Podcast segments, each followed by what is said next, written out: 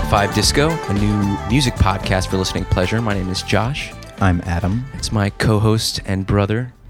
Uh, what we're trying to do here is this is a project we've been talking about for a while. Adam and I are big music nerds, music lovers. We're not necessarily experts or professionals or professional critics, or we don't know, you know, every single thing about every single band, but we love music. We're constantly consuming and listening and talking about uh, music. It's our obsession. Adam's in a band. We're both aspiring songwriters, yada, yada. But essentially, one thing that Adam and I would do all the time would sort of every now and then text each other, go, what's your top five songs on an album or top, top five songs on Pinkerton, top five songs on the White Album, or for that one would be many more. But essentially we, we had this thing going where we would list our favorite songs on each album and talk about why we loved it. Eventually that evolved into let's go through an artist's full discography. And so we started with who else but The Beatles. the beatles. And so we went through all 14 albums. You know we go back and forth give each other a little bit and list our top five songs on each album eventually rank the albums. We went in depth about each song the music the lyrics the meaning the progression the patterns and we just sort of loved going through an artist's entire discography and exploring it Following them through their career. Yeah, seeing how each album goes into the next album and just see their songwriting change, uh, progress. improve, progress. uh, right, for the better or for the worse. And so we thought, hey, you know what? We we do this anyway. It would be fun to record it. A for posterity. B for other people who might enjoy it. C to create music discussions in the future with people um, out there, our friends, family, fans, etc. You know, our future fans of this podcast. We'll see what happens. But uh, the idea, top five disco, it may be a you know, it's the closest I'm going to get to a pun for this podcast. But essentially, disco meaning discography. We want to go through each. We want to go through a bunch of bands' discographies and go through each album and list our top five songs and talk through why we chose them, what makes them special, why you should listen to this band, et cetera, et cetera. And not necessarily, actually. Um, they don't have to be bands that we love or like. We could even do a band that we hate. Um, you know, I think going forward in this podcast, we'd like to cover a bunch of different types of bands, whether that's classic bands going through the Beatles or Led Zeppelin, Pink Floyd, Joni Mitchell from the classics, to bands that people don't know as well. You know, one of my favorite bands of all time, the Blue Nile, Abandoned Pools, Big Star. Big Star is a great one. All these, you know, bands that people haven't heard of. We want to go through uh, newer classics, you know, new bands, Vampire Weekend, Phoenix, bands that people love that are sort of of the newer generation. But what I think the most fun will be, and we want to do all of these. We've got like oh, I've got a list of 180 bands. This could last us 10 years. We'll see. Um, but I think to me the most fun one fun ones to do will be the bands that I would consider radio bands or bands that you know are sort of mainstream that people everyone knows and when the singles are on the radio you know all the words even if you pretend not to but you hate them and you you know or you secretly like them pretend to hate them or people just don't give a fair shake essentially is what I'm trying to say Right. And you incorrectly assume, perhaps, that the rest of their songs are like that song. yeah exactly so I mean I can't wait for our Backstreet Boys and Britney Spears podcasts Oh. But I mean, Maroon Five, Green Day, Dave Matthews Band, Blink One Eighty Two, uh, Taylor Swift. That's going to be a great episode. Kanye West. But anyway, we thought as our inaugural podcast, we'd love to start with a band that fits in that category that we both love, which is Coldplay. Um, I guess I sort of already gave our bias. We do love this band. I'm going to speak for both of us, um, but it's a band that that, like we said, I think a lot of people don't give a fair shake. I think they rose so very quickly in popularity, huge singles, and even now they've got these big radio EDM bangers that sort of chase trends, and it's a little bit pandering. We'll get there. I don't want to spoil anything, but this is a great band, and I love to cover them. And so what we're going to do here is go through Coldplay's discography, album by album. Each of us list our top five songs, talk about why we love them or hate them. We'll do our top five least favorite songs, uh, maybe top five worst lyrics, because that's another thing that Chris Martin gets flack for, which I can't necessarily always defend, is his lyrics. But um, But it's not all black and white. it's ooh, not all black and white. That's right. so let's begin. Um, I guess first we can just sort of talk about uh, Coldplay as a band. Well, first of all, us as fans. Um, what's kind of special about Coldplay for me is that I got into them as they started. I mean, this is a newer band. I can't say that for obviously the Beatles or a lot of these bands from the 80s, 90s, and whatever.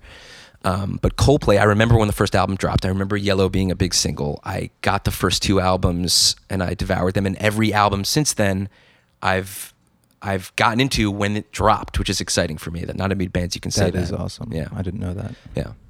You got into them in my place. Yeah, I feel like it was on a Now CD that I Now- probably shout out to the Now CDs, which were my first albums too. Yeah, whatever whatever number that was. I don't know if it was now six. That might just be arbitrary, but definitely I heard in my place. I'm sure I knew Yellow before that, but yeah.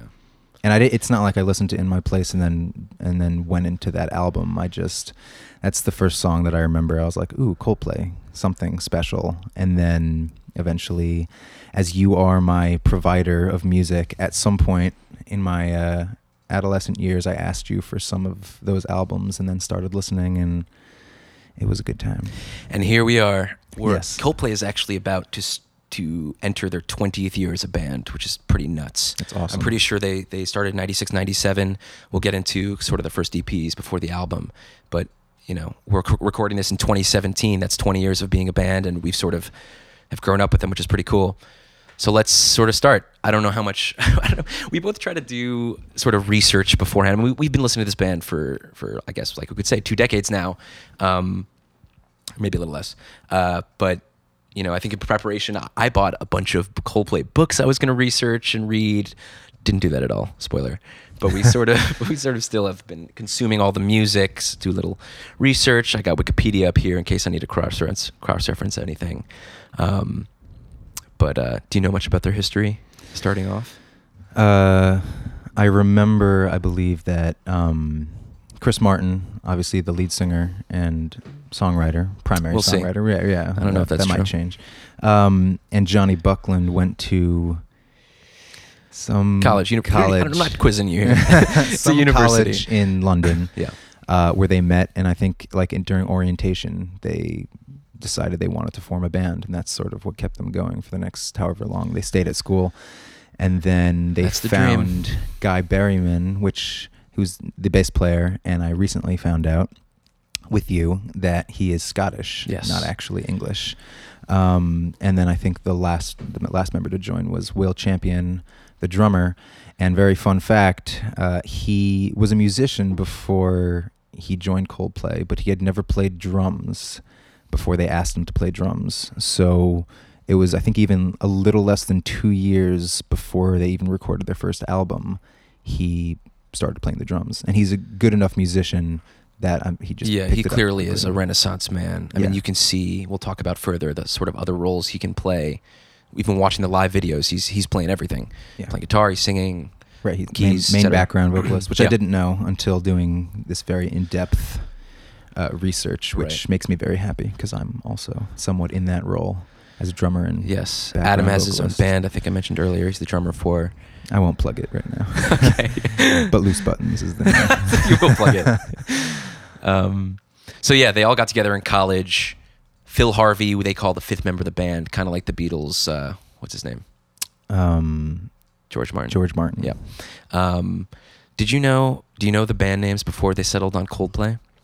Pectorals Yeah. with a the only Z. thing worse than Coldplay as a band name is probably Pectorals with a Z. It's actually funny. I don't know how much I don't like the name. I don't know how much I don't like the name Coldplay. I think As in, it's I so, think I like it. I think it's so comfortable to us now because we know and like the band so much. Well, that's how it goes with all band names. Radiohead is a terrible name too. I don't. fi- Radiohead. I don't find that. I, it's Uh, funny. There's something about that. I, It's I just like, like the put two image words together. of a Radiohead, Uh, Pearl Jam. I for some reason I love stupid, too. those. I like all of those. you know what? Maybe I don't know. some what a good, sort of I don't know what a good adjective band name is. noun. Yeah. Barenaked. Ladies. Now that's a band name. No, I see there. We'll get we'll get into Barenaked Ladies, the most underrated band of all time. We'll see, we'll talk about that later. Um, so yeah, they were pectorals with a Z. Then they became Starfish, Yes. which still not great. But there's a band out there, Jellyfish. It's not that different. Maybe that's why they changed Not that it. it's good. True. Anyway, they settled on Coldplay. We got the foursome with the fifth member, Phil Harvey. Let's go through the band members again. Chris Martin, lead vocals, guitar, piano. He does a bunch of things. Uh, Jonny Buckland on guitar, lead guitar. Uh, Guy Berryman on the bass, and Will Champion on the drums. Just had to get that out there yes, in case the guys are listening. because we're going to name them. Yes. Um, So I guess we'll just start off. Uh, before they hit their first debut album, they started off with the Safety EP, uh, which was self-released. They recorded it in one weekend for demo purposes to send it out to record companies. Say, hey, you guys interested in the band? Uh, I actually looked this up. It costs fifteen hundred pounds, which I actually looked up. There's a way to look up how much that Was translated in to the late in 90s. that year, 1998, and it was about twenty five hundred dollars. I don't know. You've done more recording in real studios than me. Is that is that expensive, cheap? Three song EP. uh, back then, that sounds expensive, but it was with I don't know because everything's more DIY nowadays. Right, you can sort of do anything in- so back then, computer. even just 20 years ago, Yeah. you might have had to drop that money to get Yeah. something more professional.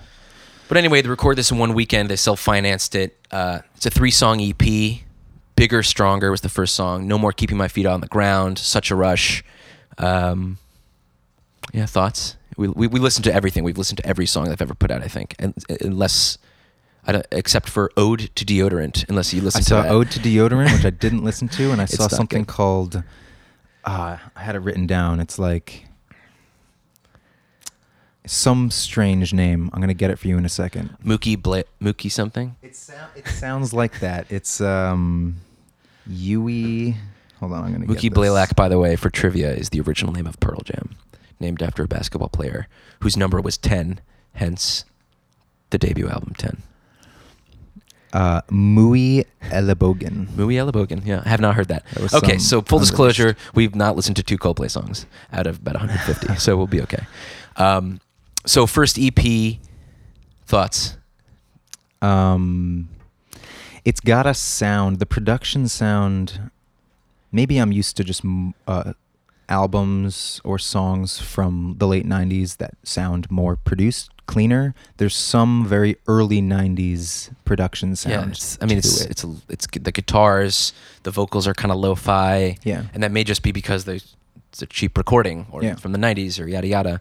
Um, to me, this entire EP is just Radiohead. The whole, Every Mhm. song sounds like Radiohead. I can hear Tommy York over every song. And again, I'm not necessarily. It's, it's a criticism, but it's not really a criticism. I don't really like people who are like, "Oh, they sound too much like the other band." But if the songwriting is fresh, the songs are new, they're not ripping off melodies. It's okay to sound like one of the best bands in the world. Right. Um, obviously, I think and I'm happy that they've sort of progressed and became their own sound. But like bigger, stronger, it's got the spooky vocals, distorted guitar riffs. It's just, it's just all Radiohead. Um, I don't think bigger, stronger as much as anything special. But even bigger, stronger reminds me of Radiohead because of like fitter, happier on OK Computer, Sure. which came out a year before. Yeah. Maybe this doesn't mean anything. Lyrics definitely are nothing special. Iffy, yeah. I, I Um, want to be bigger, stronger, drive a faster car. I get the message he's trying to portray, but and I'll give him. Maybe it's like he's- Beverly Hills. Maybe. Weezer.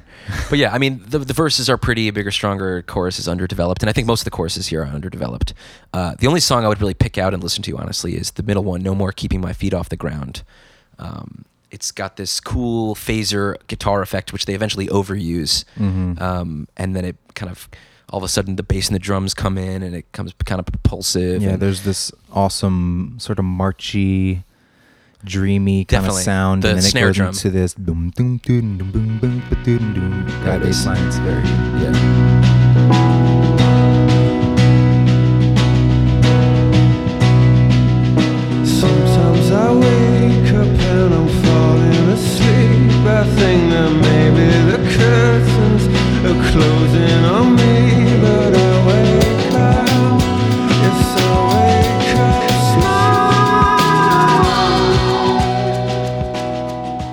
It also just sounds like Radiohead, but that's okay. Harmonies are great. It's a good song.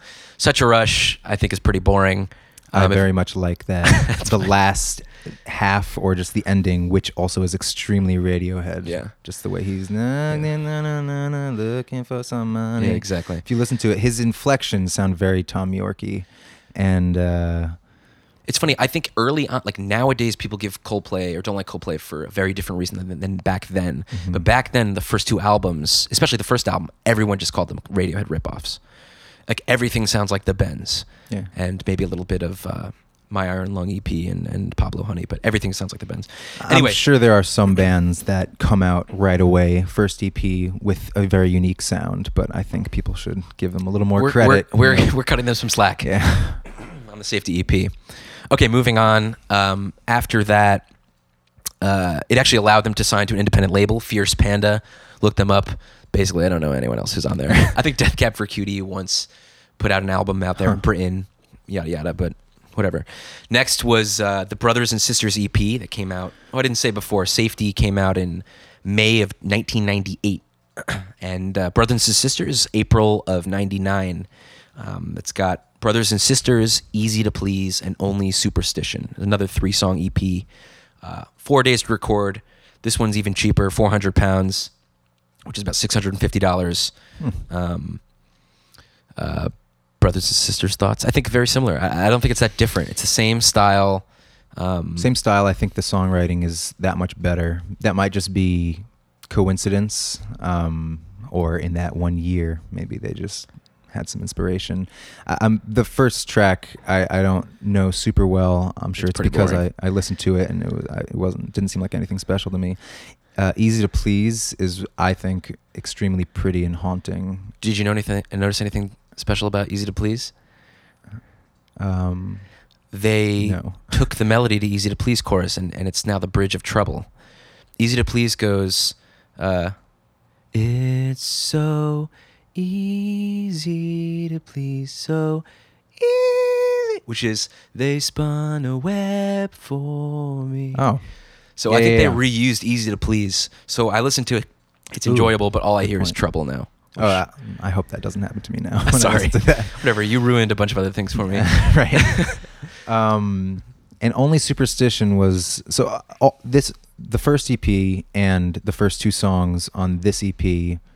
I honestly only listened to, or I started listening to. I found out about them really like a few weeks ago. Mhm. Only superstition. I think you gave me years ago, and I always thought that was just the coolest pre-parachute song. It's definitely the It rocks. the most rocky Yeah, it- song, and just I don't know it, the chords they use. Jonny's doing very cool um, things on his guitar. I think it's also one of the. I could be wrong about this. I mean, easy to please too, but only superstition has got Chris in his falsetto for the chorus, which Uh-huh. hasn't happened since, and most most of Parachutes isn't even in that. So I think it was cool to hear l- a little more lo-fi, but rockin', but also him in a high register, kind of pre-parachutes. Yeah. It's good. Only superstition's good.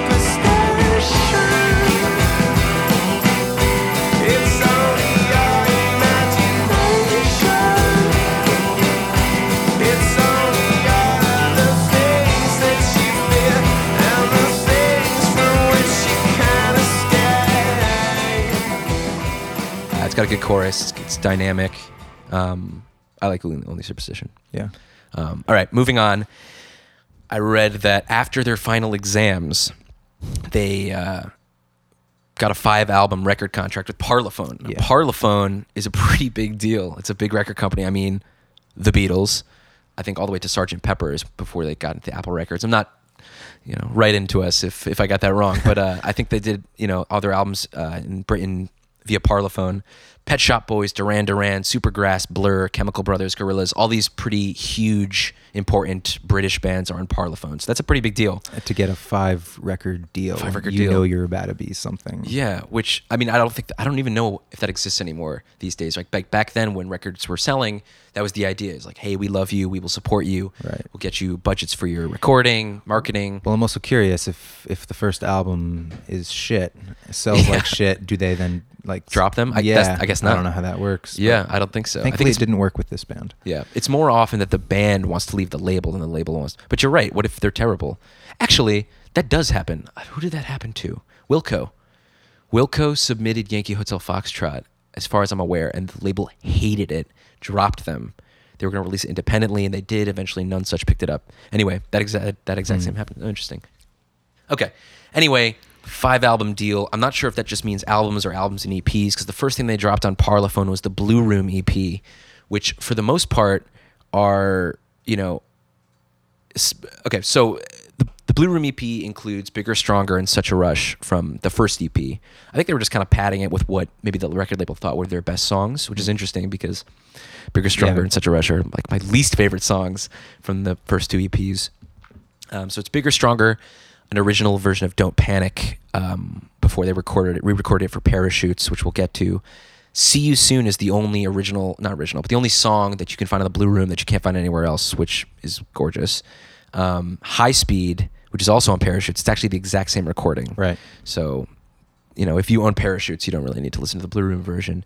Um, then Such a Rush, like I said. So, uh, I don't think we need to talk about High Speed and Don't Panic because we'll cover them in Parachutes.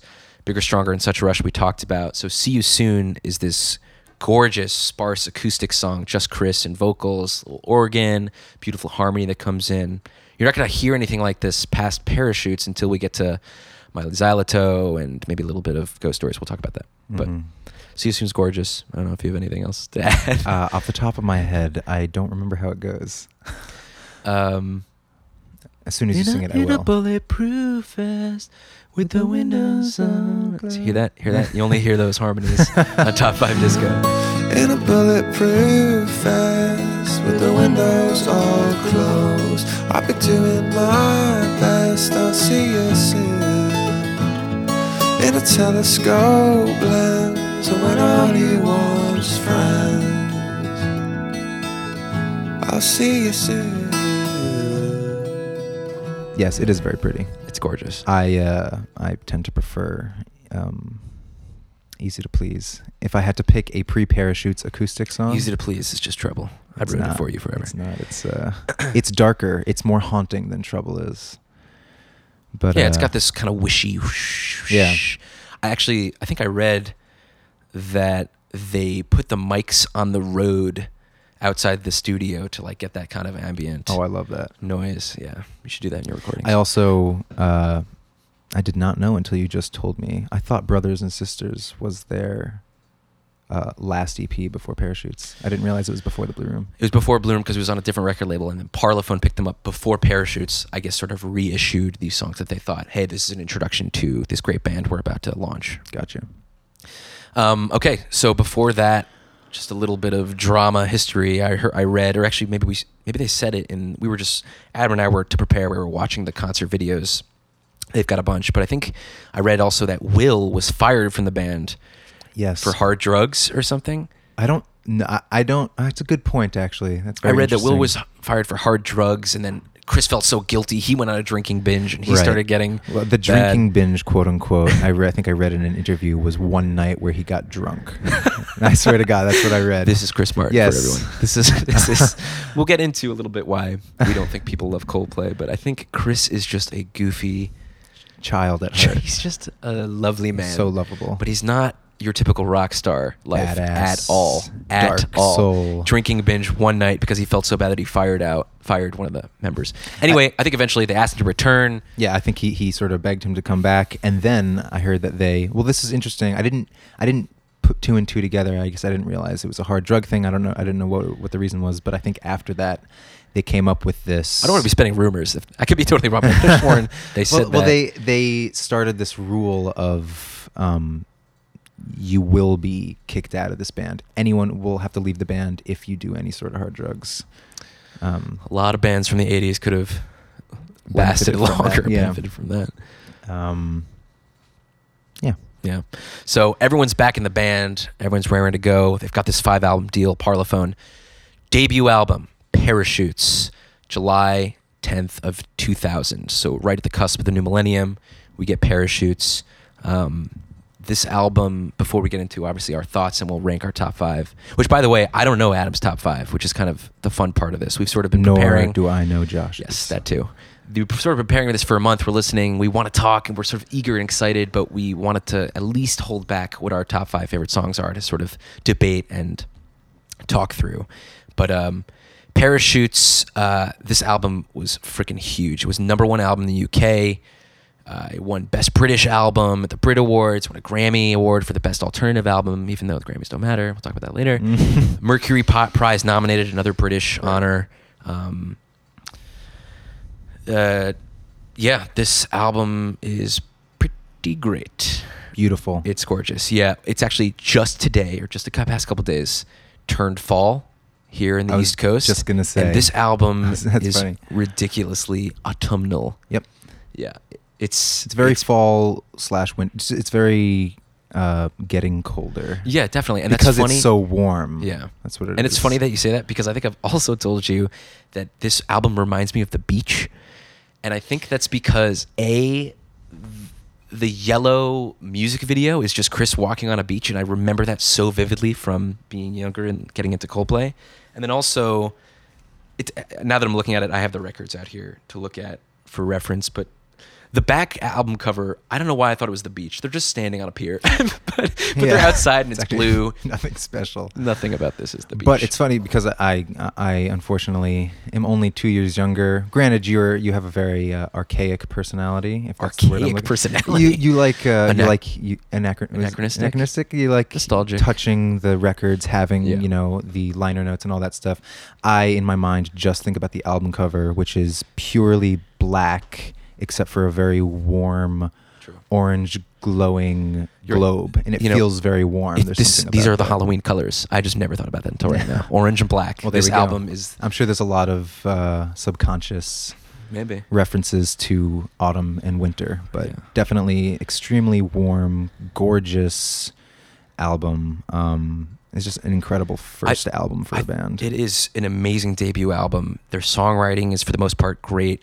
I think the production is so crisp. The It is. guitars, the drums. I think we talked maybe talked this a little bit. I asked you, was he using brushes on the drums? Because a lot of it sounds jazzy and soft. So it's the funny. rockier on- songs. On Viva La Vida, it sort of comes back a little bit, which we'll talk about, but definitely drum wise, he's playing sticks on some songs. He's playing, but he's playing uh, brushes and hot rods, which are these little bundles of like twigs almost. Okay. And it's sort of a in between brushes and sticks kind of sound, but it has a little clickier kind of sound, which uh, I think he actually he plays on the first track, which is "Don't Panic." Yeah. which we can get to. But Yeah, do we want to go through each track, just say what they are, or just launch right into our top fives? I think we can we can launch. Okay, so here we go. This this is what we've all been waiting for. Top five favorite songs on Parachutes, the debut album. I think what we're kind of gonna do is go back and forth. I'll say my five. Adam will say his five. Four, four, three, three, two, two, one, one. We'll see if we have any surprise reactions and debates. I already know. Well, we'll see. Um, and then we'll sort of talk through them a little more in depth and see what we like about them. Do you want to start? Sure. Um, my Number number, five.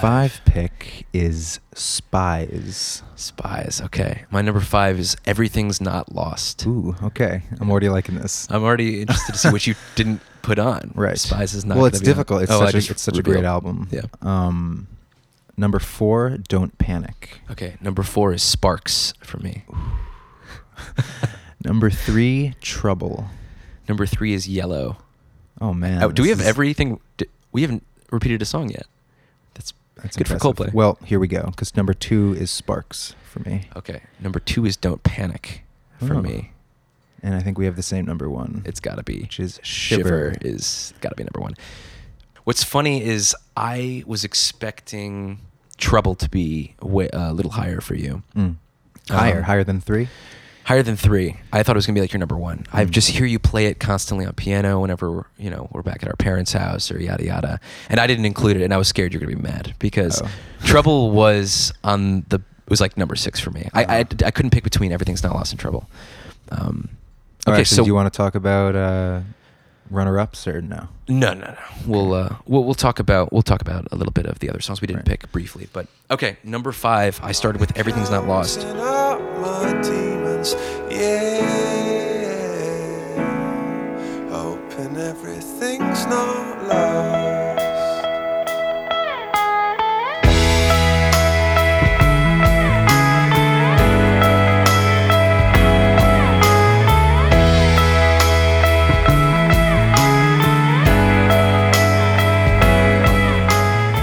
haven't it's weird starting at the end. Right. everything's not lost is the closer of this album. Um, but we'll talk about it a little in the beginning. Um, don't panic. One of my theories about coldplay why people don't like them or why people like to not like them is because they're not cool. They're not a cool band. When you think of cool bands people are a little edgier darker sadder. Coldplay is a happy band for the most part. I'm not saying they don't go through stuff. And they don't have sad music. Um, ghost stories one of their albums is essentially all sad. But to come out your debut album, "Don't Panic," the you know, uh, the first chorus being "We live in a beautiful world," and to end your album with "Everything's not lost," just the title of that, and also uh, just the whole sentiment is just so hopeful and glass half full and everything's not lost. Um, it's a great ending to an album that's hopeful and peppy and happy, and it just makes me happy, and I love that about it. It's nice. It's it's funny. I feel Everyone sort of thinks of Coldplay as a piano band. Mhm. At least I do. But there's only a couple songs on the first album that have piano. I think it's Everything's Not Lost in Trouble. I don't think there's piano anywhere else. At least where piano is the main the main thing. Whereas on Rush Right. of Blood, the next album, it's almost every song Yeah. has piano in it. Um, but it's nice to hear Chris Martin on piano. Then you get this killer bass riff, which Guy Berryman, God bless him, he has some nasty bass riffs that make these songs sexy. Bass and players groovy in and general, I think, Underrated. are so underrated. Yeah. But it's really, I don't think it's just me. I, you really, it's it, it kind of seeps into your subconscious. I think a lot of people will listen to music, and I don't think they really realize, or they definitely when they li- first listen to a song, they're not focusing on the No. bass lines, but like it really can shape a song. And some of these bass players of a bunch of bands that I'm sure all of you listeners love are really they're coming up with some Go hug a bass player next time you see them. but but yeah, I mean, I think that's another testament to it is that I, I'm picking out these bass riffs when I'm listening, not only because they mixed him well. I think a lot of newer bands and newer records, a lot of rock records, have the bass mixed too low or it's too similar to what the guitar is doing that you can't really tell. A guy is a great bassist, and I think, and assuming he's written a lot of all these, written these bass uh, lines that are that pop and that are just so interesting. They're all sometimes counter melody. Again, I'm not. I don't know the music theory as well as you do. I don't know if I use that phrase correctly, but they've got their own melodies within them. Exactly. That's Yeah. my favorite. I mean, again, we will talk about this throughout their discography, but Yeah. my favorite thing about being in a band and bands in general is what the band brings to the song. Right. So many people give the songwriters so much credit, which they deserve, but then the band comes in and comes up with their own part for every instrument. Right. And in, definitely on this album, it's it's showcased a lot, just how every uh, member's part works together and Yeah. creates this very unique orchestration of just the original song, which I'm sure was just brought in on piano. Piano or guitar, right? Right. I- don't know on this album if if Will is necessarily doing anything special. He's not very showy. He's not doing fills, but he is so tight. Yeah. and It's very know, jazzy. yeah, very jazzy. And that's why it sort of sounds those Dynamic. brushes. And even I mean on the rockier songs, he's killing it. Um, okay, anyway, we're on, on just my five. Every, everything's not lost. Great ending. It's epic. I love that sort of final chord change where they change it up in the Oh, chorus. man. His falsetto sounds great. It's just this huge song. We'll get to this also, but I think Coldplay's their closers are all almost all amazing. All their Yes. openers are great. They know how to open and close an album. Either epic or just beautiful, gorgeous sort of- Send-offs. Yes, Yeah. Yeah, exactly. absolutely. No, definitely in this song, it gets they get really bluesy and gospely with the chords that they use. Another thing that I don't want to not not that we're giving anything away, but much later in their discography, the the the actual songwriting in terms of chords, not even just lyrics, I think just gets a lot more simple. But there's a lot of bluesiness and jazziness in this album. And I didn't do a lot of research on Chris Martin's religious upbringing, but there's also a lot of spiritual Huh. God kind of influences. I don't know if this whole gospel feel to this song is is influenced by that at all, but I never thought of it as a gospel song. That's interesting. I'll listen to it that way next Uh, time. mo- more literally the the chords that he's using. It Yeah. feels very. Um, and yeah, definitely my favorite part of this song. You already mentioned is is in the uh, the sort of epic whole band in.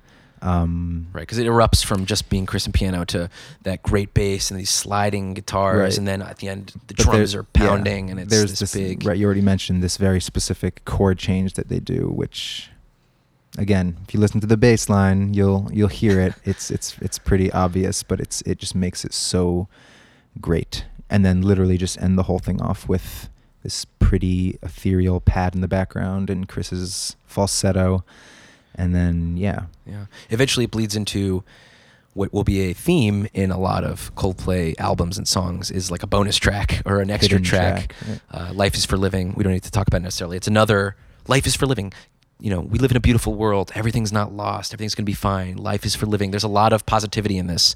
Um, it's these optimistic mes- messages. I think this song, I definitely, I'm pretty sure Trouble as well. I, they might be tied in the theme. It's very, I never meant to do you wrong, that kind of thing. I think it was actually partly written for Will. I think I, I think I Oh. read somewhere that he was so torn. Obviously, the one night drinking binge, but he got. I think he was so upset about how he reacted to whatever went on. And uh, I think it was it was definitely a an apology to Wow, interesting. Will, and I'm sure as well you can he can relate it to. I wonder if he knows that. And every time he things. plays it, he's just like, I'm yeah, sure. I'm so glad I was brought back. Um, All right, let's move on. okay, the only thing I will say Okay. is I think they should have ended it with everything. Everything's not lost. Hundred percent. I'm all for such a little. beautiful I totally agree. It ends perfectly. There's a couple songs actually in the future discography which I, I, Yeah. we'll talk about. Okay, your number five was Spies. But you can't touch them, no. Cause they're all spies.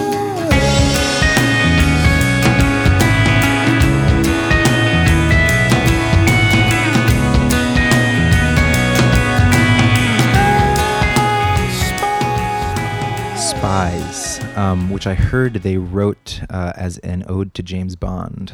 Uh, I think they all Interesting. They all liked something about the James Bond series, and so it's kind of a song about uh, running from spies, and they're all watching you and that kind of thing. And uh, yeah, it's got this very dark, secretive, underground sound. Um, I don't know. There's especially when the whole band kicks in. Uh, it's a It, er- perfect. it erupts. I mean, it's, it's, it's it's it's a perfect example of what I was saying before about the orchestration between every member and their Yeah. parts. Uh, you got Jonny's, uh, not Jonny, uh, guys, bing, Killer ding, ding, bass. ding, ding, and Yeah. then Jonny's doing do get bang, do bang, do dun, Yeah. and Will's got this awesome beat that doesn't even use a snare drum. He's just hitting the toms. It's just this very jungly kind of yeah, it's a lot of low end drums, a lot of uh, jungle rhythm, if you will. yeah. It is just so crisp. I just remember, every time I hear Spies at the beginning, it's just so crisp. The vocals sound so good. The production is just oh, it's so nice. And there's this. What I like about Parachutes is that they they don't use a. It's not, a Coldplay hasn't got electronic, but they have these sort of atmospheric effects, sort of always in the background that make it a little hazy and eerie and icy that I really like. Yeah. Um, but still very subtle compared to that's the what I'm effects saying. that they use. That's what I'm saying. Later Is that on. is that right? Once we get to like Mylo Xyloto, where effects sort of take over, I mean, this these are just these very subtle ambient noise in the background that give it some something else besides just quiet in the background. Yeah, Spies is a good song. Yeah, there's Good there's choice. something something about that that, that put it at number Yeah, five. and then you've got I mean Chris doing his classic falsetto in the chorus. They're all spies, and then boop, doop, I mean it just explodes. It's great. yeah, Okay. Um, my number four was Sparks, but you had that number two, so we'll wait a little bit to do that. and my number four is Don't Panic, which, which is your number, number two. two, right? So let's talk about Yellow, which you didn't even include, I which is didn't. crazy.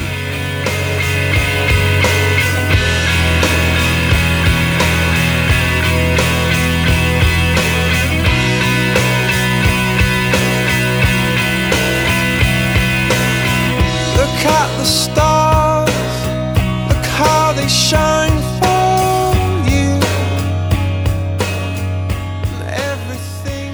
Yellow, actually, Shiver technically was the first single. Uh-huh. I didn't know that actually. I thought I Yellow didn't was, either. so I Yellow was the huge single. I mean, this song, I'm so proud of them. I can't believe this song was a hit number one. There are a couple reasons. First of all, there's no chorus to this song. There's no chorus. The chorus is the guitar, and the guitar is this distorted, screechy, dissonant riff. If you think, if you like, obviously, You Yellow is considering what I consider the chorus, the pre-chorus. Your skin. That's the pre-chorus. Yeah. Yeah, absolutely. The chorus is "Oh, I love you so." It's- Interesting. It's the guitar. so my point is that it's this heavy, dissonant, screechy, awesome, r- rockin' opening, especially for an album which is mostly these soft, somber. I mean, they definitely rock too, but it's the heaviest they get on the album is on Yellow. Yeah. Um, his falsetto sounds great. It's this. I think it's this lovely, loving melody. I think another thing that people don't like about Coldplay is they're a little heart in their sleeve, very romantic. Look at the stars. Look how they shine for you. Right. But you know what? He sings it with earnestness, earnestness that I like, and his falsetto sounds great.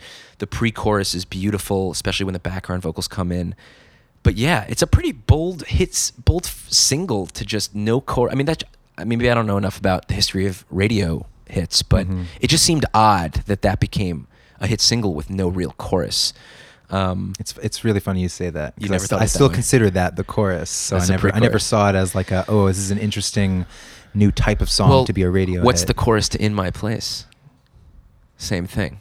I consider that the chorus. No, it's the I guitar think, riff. I don't think every song has a pre-chorus. I think you can go but right the way it's structured, okay, the Alright. way it's structured, it's the pre-chorus to the riff chorus. I always consider that just like musical interlude number two. You're wrong. I'm sorry. Something about Yellow, aside from just like it's the most. I mean, Shiver is very rocky, which we'll get to, but it's the most just straight ahead rocky, crunchy guitar you already mentioned. It's also, I feel like, lyrically and sonically the most happy on a pretty somber feeling record. Right, Everything said- about it feels very. You're right. We haven't gotten to "Don't. Panic" yet, but I did mention, oh, it's so hopeful. We live in a beautiful world, but "Don't Panic" is like this icy, sad. We'll get there. Uh, Yellow, uh, the harmony on the "I Drew a Line" when it finally comes Yeah. in is is perfect.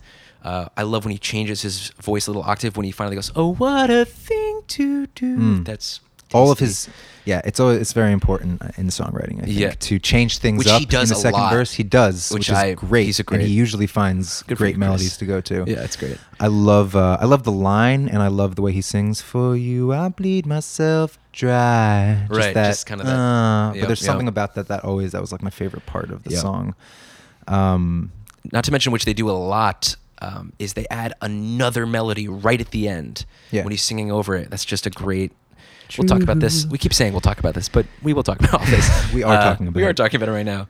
Um, they don't always have the most traditional song structures for a pop band. Mhm. they don't always just go verse chorus verse chorus verse chorus. Like for right now it'd be verse chorus verse chorus uh, verse chorus additional new chorus or whatever you want to call this.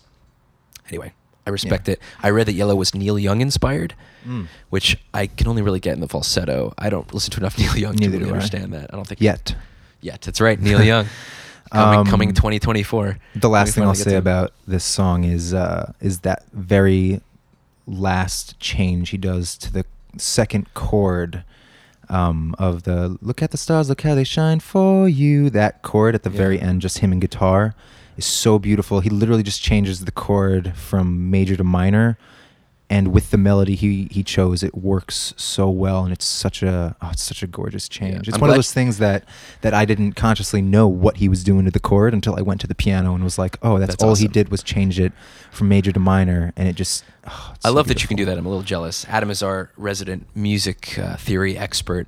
I wouldn't Um, call it expert. Okay, but I don't know what a minor chord really is. So Sure, I'm probably going to say a it lot of. That's fine. I'm going to group minor, dominant, and diminished all in one clump for when I discuss a lot of Coldplay songs. That's fine. That's fine. But uh, yeah, Great song, great single. I think a It lot is. of people are sort of done with it because it's ubiquitous. It- that might have been part of why I didn't have it on mine.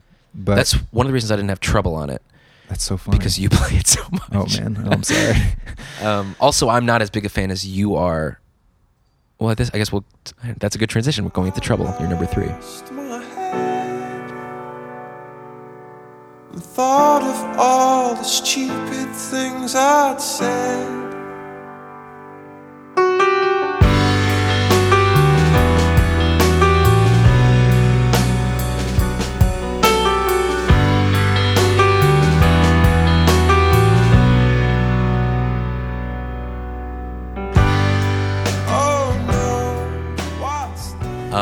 I'm not as big a fan as the repeating piano lines over chord changes, which I know is your favorite thing of Oh all my time. God.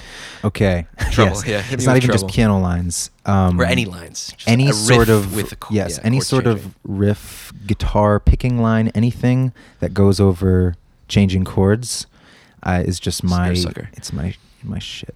It's the Your best. kryptonite. Yes, it really is. I don't want. I love this song. This was For my number sure. six. Like this is a beautiful. This is the first Coldplay piano song. First of all. Yep. Um, it's also jazzy with that shuffle. Ugh, it's so pretty. There's there's so much Jonny like weeping guitar. Ooh, All these like a good word. bends down and bends up. It's so dreary in a great way. Um, obviously, that piano riff, it's like it just sounds like piano riff number forty-two, just some random like anyone. You're not talking play. about the song 42. I'm not. It was funny I said that. Um, We'll get to that too. but it's it's just there's something so beautiful about it. I don't even know how I don't have like a lot to say about it. It's Yeah, interesting. I have like too. more specific things about other songs, but there's something just so visceral about my reaction to the song. It's gorgeous. Um, I the- love when he goes.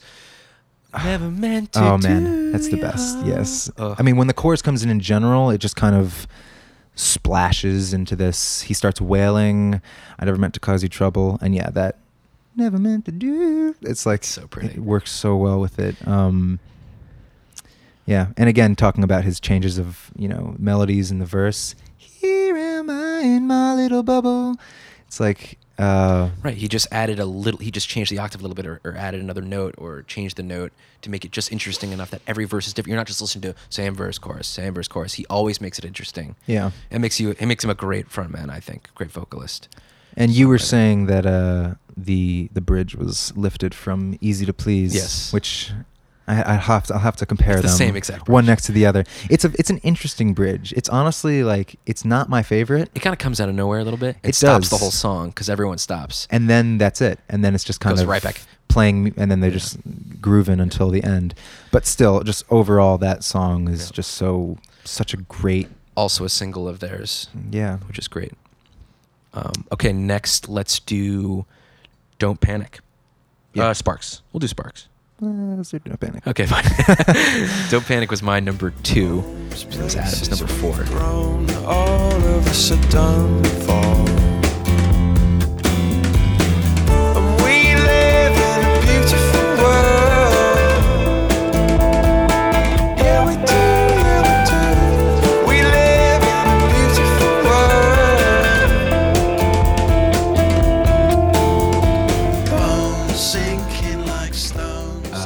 Opener, um, and we, I think we previously said it was actually on the Blue Room EP in a different version, but this version is way better. Yeah. gorgeous full production. You hear this guitar intro, and then all of a sudden it just ex- I don't want to say explodes, but it just the whole band comes in. Everything's just so lush and taste, such tasteful guitar effects and atmosphere. Yeah. You have Will's shuffle with the brushes, I think, or yeah, hot that, rods, that whatever you said. beat is so infectious and clicky. Yeah. It's so Yeah. uh, vibey. It's Yeah, just it's- like and it's short and sweet. Right. The, the song's only about two minutes long. I, I've already discussed We Live in a Beautiful World as the guitar is sort of creeping up. Uh, it's just so pretty. It's such a pretty sentiment. Um, while the song itself is somber and beautiful and dreamy, and they have a little bit of a Weezer Green. I, this is just what I'll call any song that plays the melody, the vocal melody as the solo. I call it Weezer Green because Weezer's Green album. That's they did for every song. Anyway, they do that here. I don't know if you noticed. The, I did, just at the, the piano. piano, yeah. Yep. Oh, I guess there is piano in Don't Panic. Um, Jonny's got this lovely, slidey, delay heavy guitar solo at the end that's just, Yeah. oh my God, it's amazing. Um, and again, that also ends, everybody here's got somebody to lean on. I mean, Mm. there's just very hopeful, very happy. If you're into bands just for dark sadness, Coldplay's not your band. Um, not Even though it's it, on this album in general, it's a very ex- except for to me Yellow and maybe parts of Everything's Not Lost. It's a strange contrast between some happy, like a lot of happy, hopeful lyrics, and the songs themselves. To me, Right, that juxtaposition, sound sad. right? Somber, something Yeah. like that. I agree. um, there was something I noticed, just literally the the bookend tracks. If you don't count uh, "Life Is for Living," "Don't Panic," and then "Everything's Not Lost." It almost seems like it just kind of goes Wraps from up. like right. Yeah. You're uh, it, they kind of go together. It's like a similar um, message that they're trying to get across. Um, not to bring anything current or politics into this, but to listen to a song called "We Live in a Beautiful World" and the song title being "Don't Panic." I mean, there's the whole nature of the song is, I'm assuming the world is shit, but remember that we still live in a beautiful world. Mm. Don't panic in this. I mean, that's going to be harder for a lot of people Right. now, but Well, also the thing that I, I mean, who knows what people know about Coldplay? Um, but well, they're here to learn. Oh, there we go. but there's something in this song. It's it's like not all the songs that are quote unquote happy or hopeful are just like are just talking about the hopeful part. There's always the this is sort of the angst I'm feeling, That's but then there's a but. So it's like It's acknowledging. right. Yeah. Yeah, it sort of seems like because I think also reading a little bit a little bit about Chris Martin, he has a very sort of nervous personality. Mm. He, uh, yeah, and so I think there's a lot of him sort of telling himself not to panic. Right. This is him. Yeah, that's a good. That's I like that. Actually, Um, I think you mentioned before we were talking a little bit about friends of ours who don't like Coldplay or who say they don't like Coldplay, and I think you said even your friends who don't like Coldplay love this song. Don't panic. Right. Yeah. Is there a reason? Just because? I mean, did they hear? I mean, "Don't Panic" was featured on like Garden State soundtrack. My my uh, friend Tim told me uh, he heard it on Rescue Me. I Hmm. think. I think there are a bunch of scenes that have used this song, and maybe that has made it give it a wider audience to people who don't. It's like, oh, that's Coldplay. I, I mean, a lot of the people that I talk to specifically single out the first two albums in general. Why this song is the one that they always go to. I Mhm. actually I don't know compared to some of the others. Um, I hope it's not that it's so short, and that like maybe if the Coldplay song was two minutes longer, they they would find more to not like in it. Uh, that's an interesting. I, I, I want to believe that's not true. I think it's a great song. I think Yeah, it's a great I song, and no one can deny this is a great song. I think there's very little to not like about this song. I No. mean, I can. There are like Yellow. I can see people finding it way too hard on your sleeve. Okay, look at the stars, blah, like diary entry. But Don't Panic It's just gorgeous, lush. Let's move on. Great song. Listen to Don't Panic. Yes. Listen to this whole album. Um, Sparks. Sparks is The your number most- two. It is my number two. My number and it four. Was, it was fighting for number one. It really was.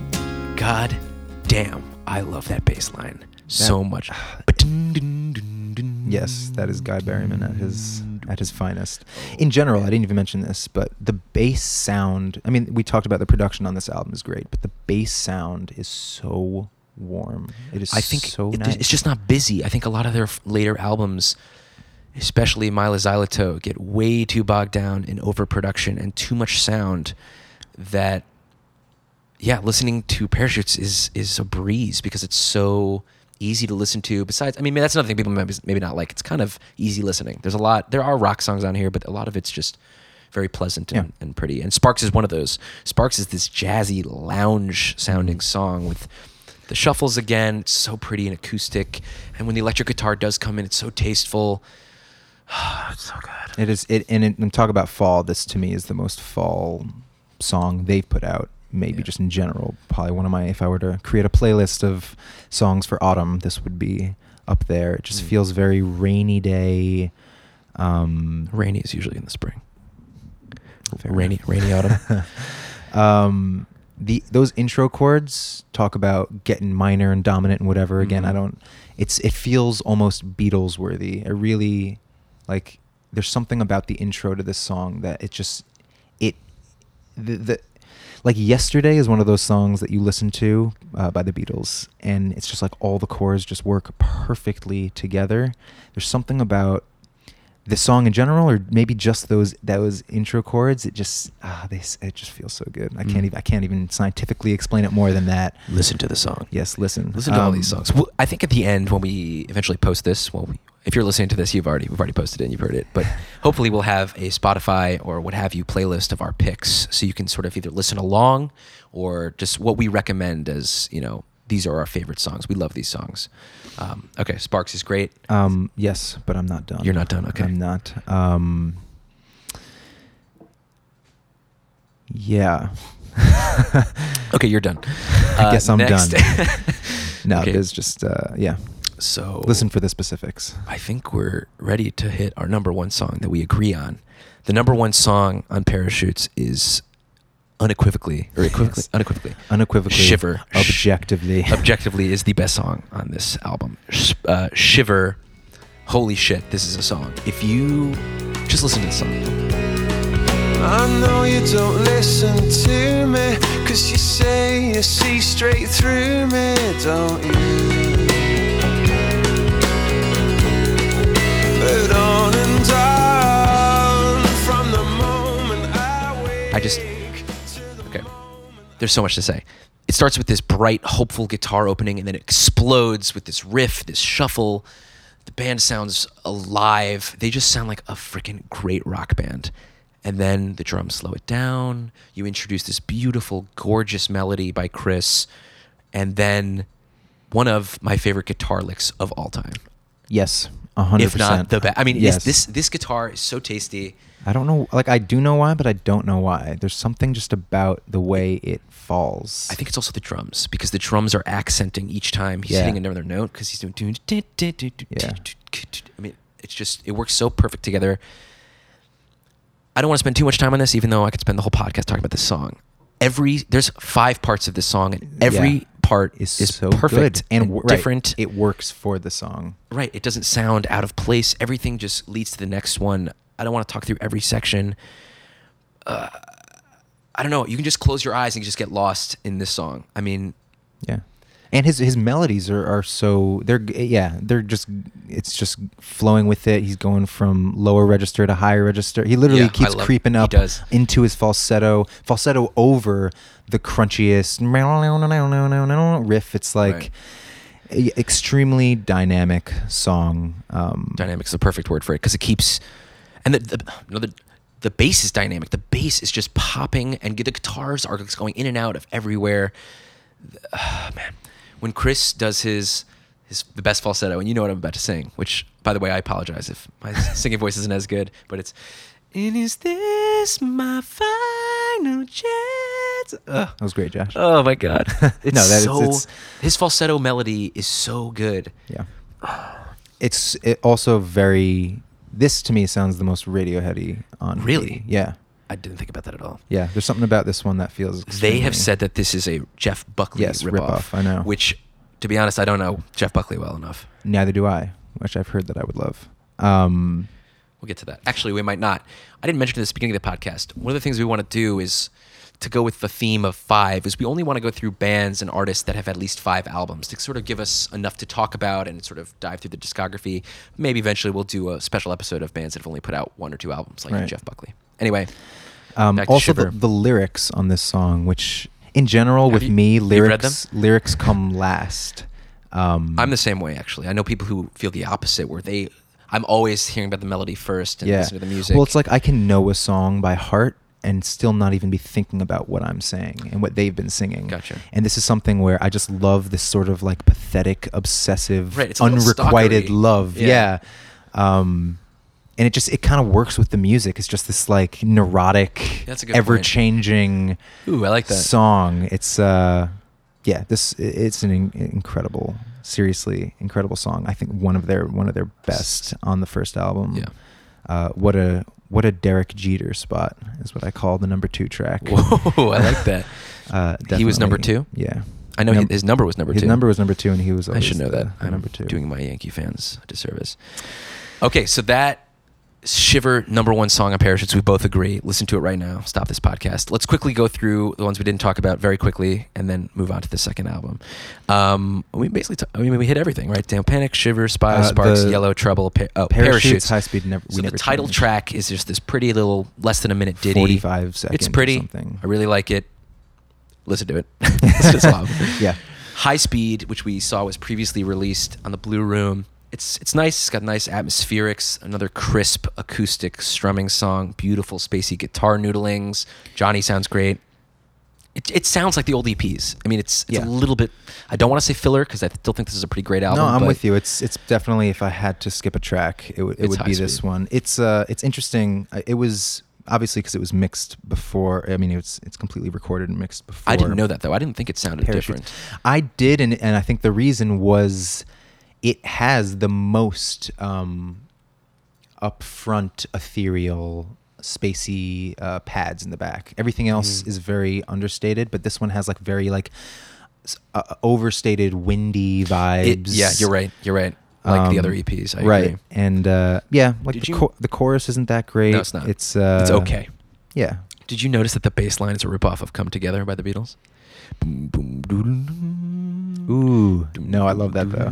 I just Yeah. I just noticed that. And there's a couple times they rip off the Beatles. And you know what? If you're gonna rip off a band, you might as well rip off the Beatles. They're the best band. the Oh. I'm ready for the next one because there's one very specific one I know from an upcoming album. So do I. Um, Actually, there's two. Uh, we never change. This is the first time.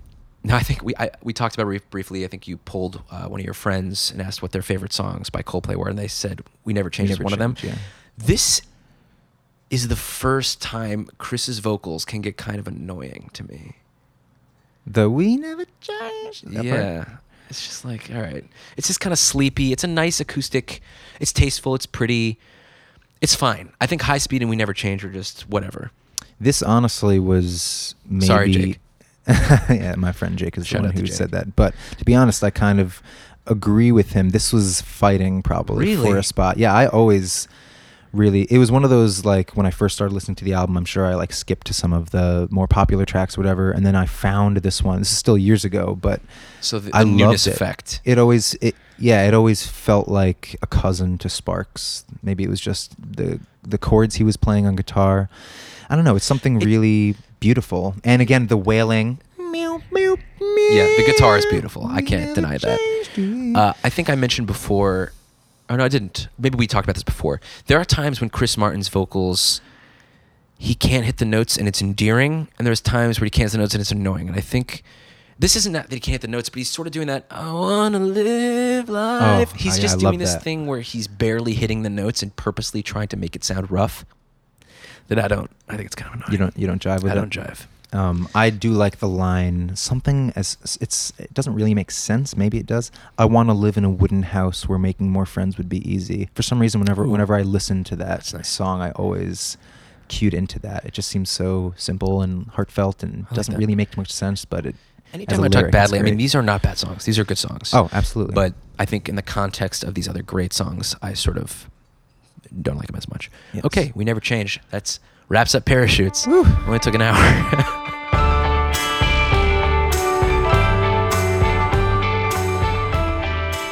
Thanks for listening to the first episode of Top 5 Disco, part one in our in depth discussion, dissection, debate, and analysis of Coldplay's discography. now that we've discussed the early history and recordings of the band and gone through their debut record, tune in next time where we go over their next two albums, A Rush of Blood to the Head and X and Y. But before that, we want to know your thoughts, your opinions, and your personal top fives for Coldplay. What are your top five favorite songs on Parachutes and why? What songs on the early EPs do you think are worth listening to? Subscribe to this podcast, find and follow us on Facebook and Twitter, and post your lists and thoughts so we can continue this discussion after the broadcast ends. Also, don't forget to tell your friends and family all about us. Find all the Coldplay lovers and haters in your life and have them give us a spin. We hope you enjoyed listening as much as we clearly had recording it. Tune in next time, and remember, it's really all disco.